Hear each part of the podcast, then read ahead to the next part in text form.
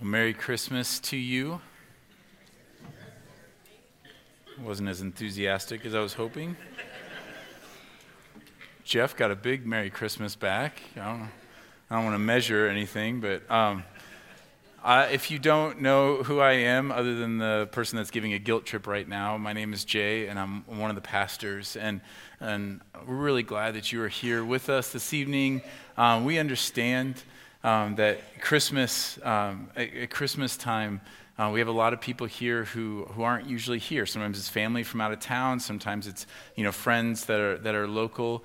But whatever the situation is, whatever your situation is, just know two things. One, we are really glad that you're here, and um, we would love to to get to meet you. Um, and and one of the ways that you can help us do that is if you would do me a favor because after Christmas Eve, I know that everyone has things that they want to go do. And, and um, if you were dragged here, you're probably going to drag people out quickly, and I get that. But if you could do me a favor, we have communication cards that are in the seat backs in front of you. And if, uh, if any time during this service you think, man, I, I wonder you know, what it would be like to try to follow Jesus or to believe, and, and maybe you're not sure what you believe, or you don't know um, what it would be like to, to pursue Jesus um, in a church family, I would love it if you would just write down your contact information on that card. And you can slip it in the, one of those um, black boxes at the door at our offering boxes. You can just put it in there. And I promise you that we will not harass you. We will not like spam you um, we'll just reach out. And if you respond back to us, then we will connect with you and um, maybe get together with you and, or talk to you and see, um, hear your story and hear how we can pray for you. Um, or you can just ignore us. And um, there's really no loss at all for that. But, but what I do know is that if, if God is, is moving in you this evening, then I would love for you, I would just encourage you to respond to that and don't let that go past. Um, because that's the other thing that I know is that you're not here by accident. And you may think that you're here um, by accident or because of travel plans or because of, you know, someone just brought you. Um, but you are here because the living God, the creator of the universe, um, brought you here this evening. And, and so my hope is that you will um, be open to what he has for you. Um, and again, we are, we are glad that you are here. Um, I have a question for the kids who are in here right now. How many of you, by show of hands, are excited that it is Christmas Eve? And are excited that you are, we are in Christmas season. Okay. All right. Yeah. Now, let me ask you, and now, now this, is, this is dangerous, but I'm going to ask you for an actual response back. Okay? So a verbal response. Are you ready? I'm going to ask you a question, and I'm going to ask you this What is your favorite thing about Christmas? Everything? All right, presents? Family? Everything, yeah, everything, right? This sermon, right? I heard that. Great. It's good. Yeah. What? What? Any food? I heard food. That's wonderful. Um, what else? Presents. What about school? Anybody excited about like no school? Yeah, yeah, excited about that. Yeah, parents are like, nope, not excited about that. Really, um, could wish we could just do school. Like, why don't we have school Christmas Eve service? That'd be great.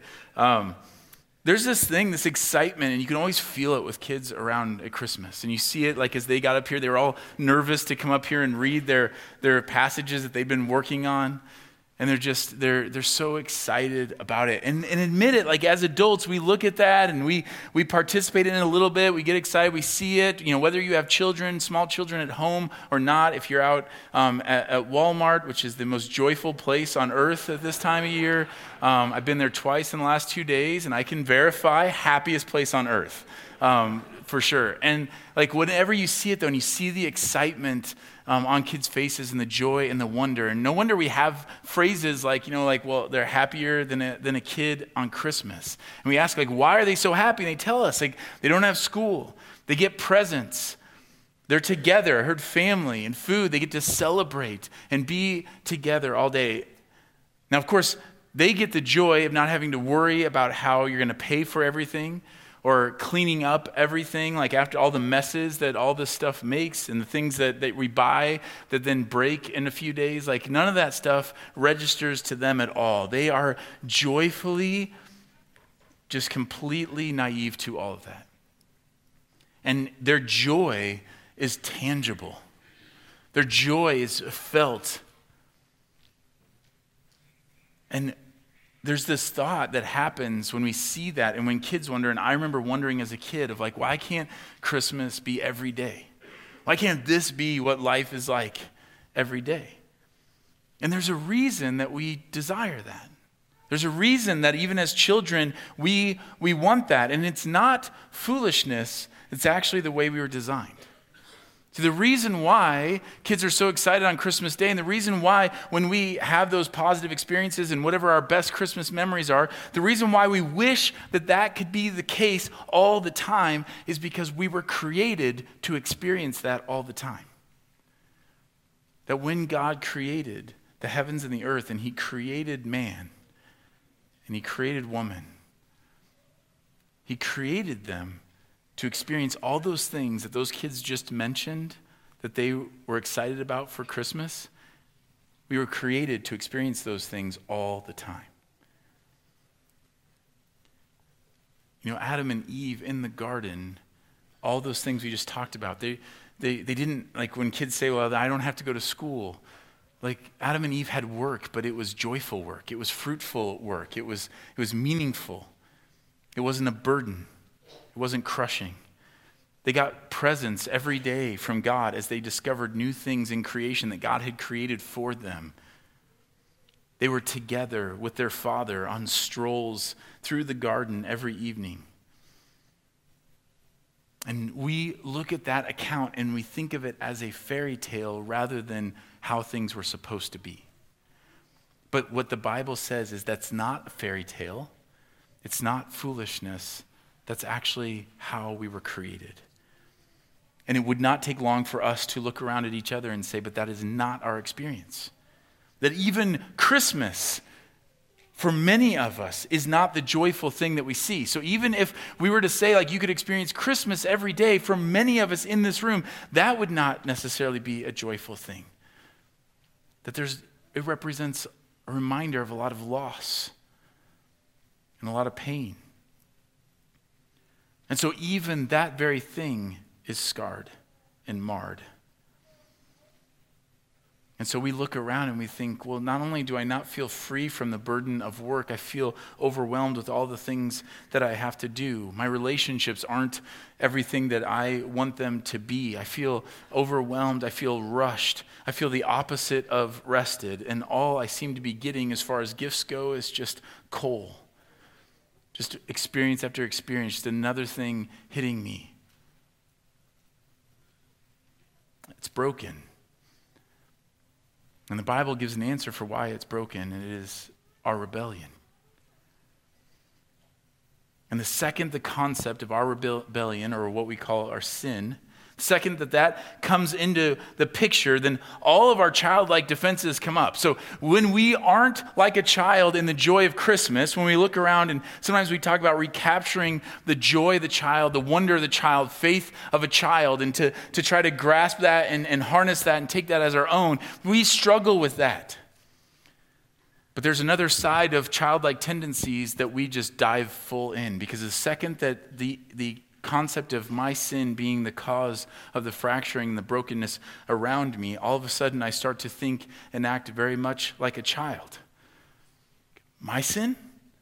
What about their sin? Do you see what they did? It's not my fault. I don't, I don't want this present, I want that one. Why did they get all the good stuff? This might be hitting too close to home for some of you right now.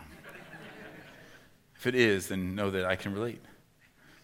And we so quickly do that in our lives, right? We look around and we say, well, if God is so good, then why is this the hand I've been dealt? Why did this happen to me? Why does that person prosper? And even in scripture, when, the, when followers of God say, like, why do the wicked prosper? Why is that happening around there? Okay, God, if you are good and you give good gifts and we were designed for this, then why is it such a mess? And we realize as we start saying that and we put that on a child, and we think about it in those terms, we would think, ah, oh, what would you think of a child who said things like that? See, the problem isn't that God doesn't give good gifts. The problem is that just like Adam and Eve, we think we know better what we deserve and what is good and what we really want. And it's true that the world is broken all around us, but what keeps us from true joy is the brokenness in us our rebellion, our refusal to trust that God is a good father. That even the painful things are building blocks for our eternal joy. And since Adam and Eve first went down that road, we have been living under the curse of constantly desiring that which will destroy us. Every single one of us in this room have experiences where we wanted something and we got it only to realize it caused us harm. And th- that is why Jesus became flesh. The true light, which gives light to everyone, was coming into the world. He was in the world, and the world was made through him, yet the world did not know him. He came to his own, and his own people did not receive him. But to all who did receive him, who believed in his name, he gave the right to become children of God. So, in our brokenness, Jesus redeems us. God doesn't leave us in our rebellion. He redeems us. He buys us back through the forgiveness of our sins, the forgiveness of our rebellion. But as long as you and I, as long as you don't see your rebellion, then you won't see the beauty of redemption. If you don't see your own rebellion, then you will not see the beauty of redemption. But if you do see it, then it is glorious. And you see in the cross an incredible sacrifice of love, Jesus' redemption of us. He buys all of our brokenness back and he makes it whole. He takes our sin, he buys it back, and gives us righteousness. He takes our past and he buys it back and he turns it into a future that glorifies him. He takes our suffering and he buys it back and he re- resurrects it as joy.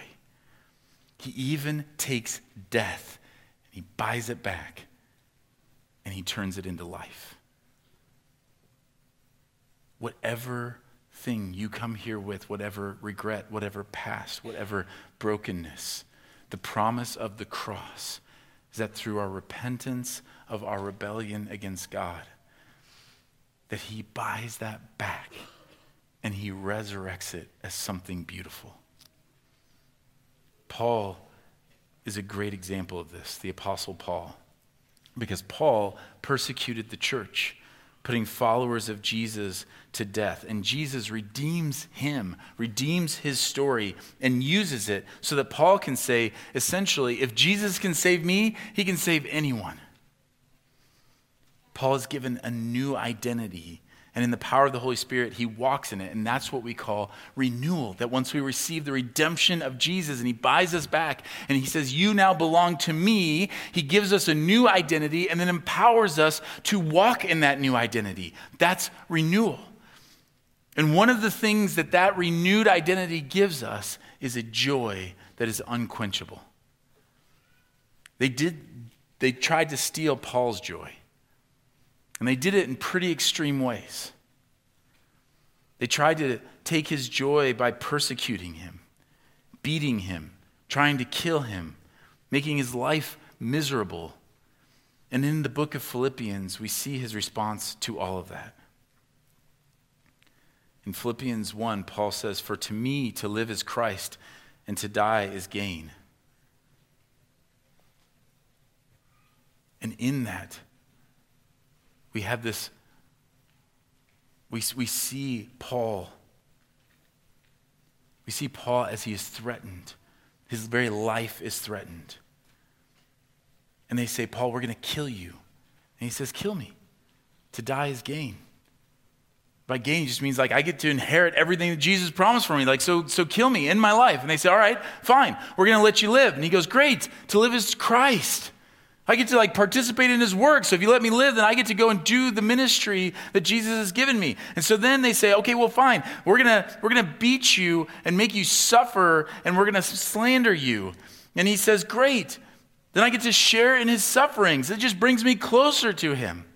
We've talked about this before, but can you imagine how annoying Paul had to be for people who were trying to destroy him? Like, there's nothing they can do to him. And I just look at his life and I think, that's what I want. I want to have a joy that is so deep and so abiding. Whatever is thrown at me, whether it's cancer and illness, or whether it's the, the daily grind of life, or whether it's people trying to, to slander and to destroy me, or whether it's the enemy trying to lie and get me to turn from him, that no matter what happens, my joy remains steadfast. That I have the joy that I see on my kids' faces on Christmas morning, that that is everywhere at all times. And that's where Paul is, which is why he says then later in Philippians, rejoice in the Lord always. Again, I will say, rejoice. Let your reasonableness be known to everyone. The Lord is at hand. And we see his joy is there because God is with him. God will never leave him or forsake him.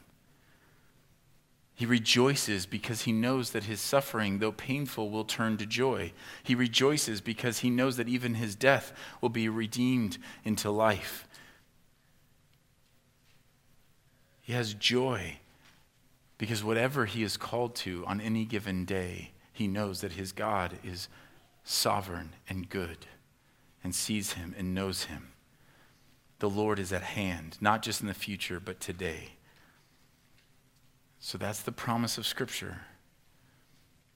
That's the gospel narrative that He sees you, He knows you, He has a plan for you to redeem you, to buy you back from the brokenness of your own rebellion, and to give you a new identity so that you're no longer identified by your sin or by your brokenness or by your past mistakes.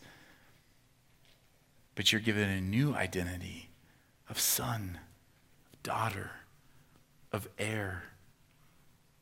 And then he gives you the Holy Spirit to walk in that, to experience the abundant life that he has for you. And those of you who have that know what I'm talking about, and it still is hard. I just wonder what would it look like if just for one day we practiced joy? For one day. We've talked about before how in northeast Wisconsin, we like everything needs to have a little bit of edge of grumbling just to make it worthy, right? So how you doing? Good. Busy. Busy. But good. Could be worse. Can't complain. Better than some. Better than that guy?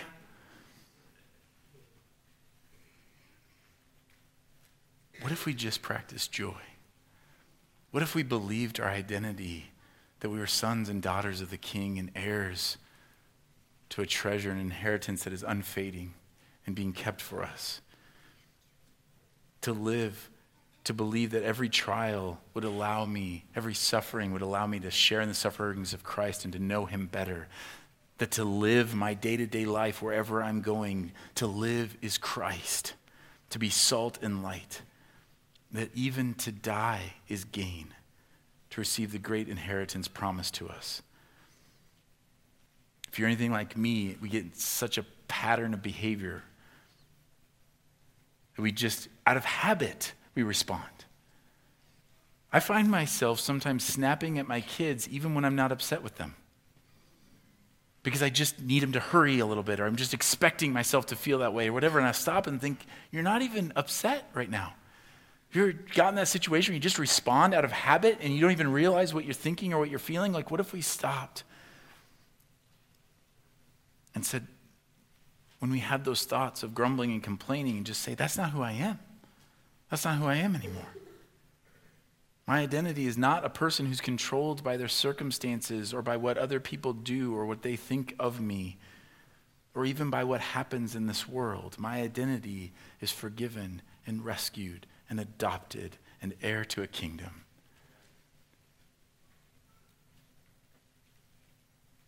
What if I lived my life with that kind of joy, knowing that every day, every wrong that I've committed has been forgiven, that every wrong that has been committed against me will be made right, that everything that I need will be provided, and everything that I sacrifice or give up for the name of Jesus will be repaid a hundredfold. If we truly believe that, what would our joy be like?